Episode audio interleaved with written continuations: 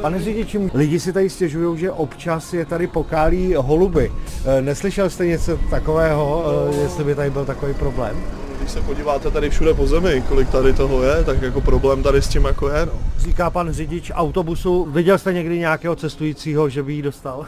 To jsem neviděl naštěstí, ani mně se to nestalo, to se tady pohybuju denodenně, ale je tady ten trus všude po zemi, takže nemají to úplně vymyšlený. Jsou tady sice ty sítě a tak dále, ale není to úplně všude, takže ty holuby to s klidem podlezou a dělají tam hnízda. No. Celé autobusové nádraží je zastřešené, nahoře na střeše je parkoviště pro osobní auta. Když zvednu hlavu, tak tady ty betonové překlady jsou v naprosté většině zajištěné sítěmi proti holubům a jsou tady také hroty proti holubům. Holubů je tady hned několik, zrovna přede mnou se tady dva perou, teďka odlétají. Byla jsem jenom u paní doktorky pro nějaký léky. Holoubci tu jsou, to je fakt. Říká cestující Jarmila, které holuby nevadí, přijela z Vlčího pole. Na autobus pak čekají i další tři muži. Myslíte, že to tady je problém, nebo to není problém? Není. Tady kolem koše je spousta výkalů. No, měli by to, měli by to uklidit, no tak od toho jsou patření technické služby. Holuby tady před pár dny pokáleli paní, která jela na vyšetření k lékaři do Prahy.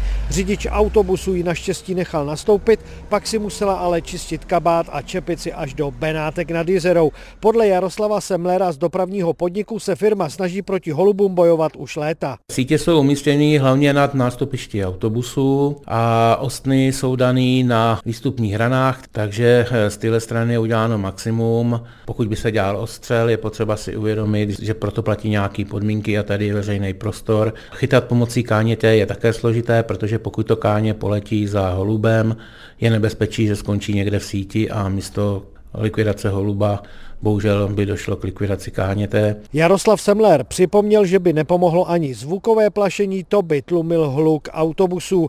Dodal, že technici čistí prostranství pravidelně i proudem vody. Podle mluvčí magistrátu Šárky Charouskové investovalo město do zábran proti ptákům v posledních letech stovky tisíc korun. A je prakticky nemožné ten boj definitivně vyhrát.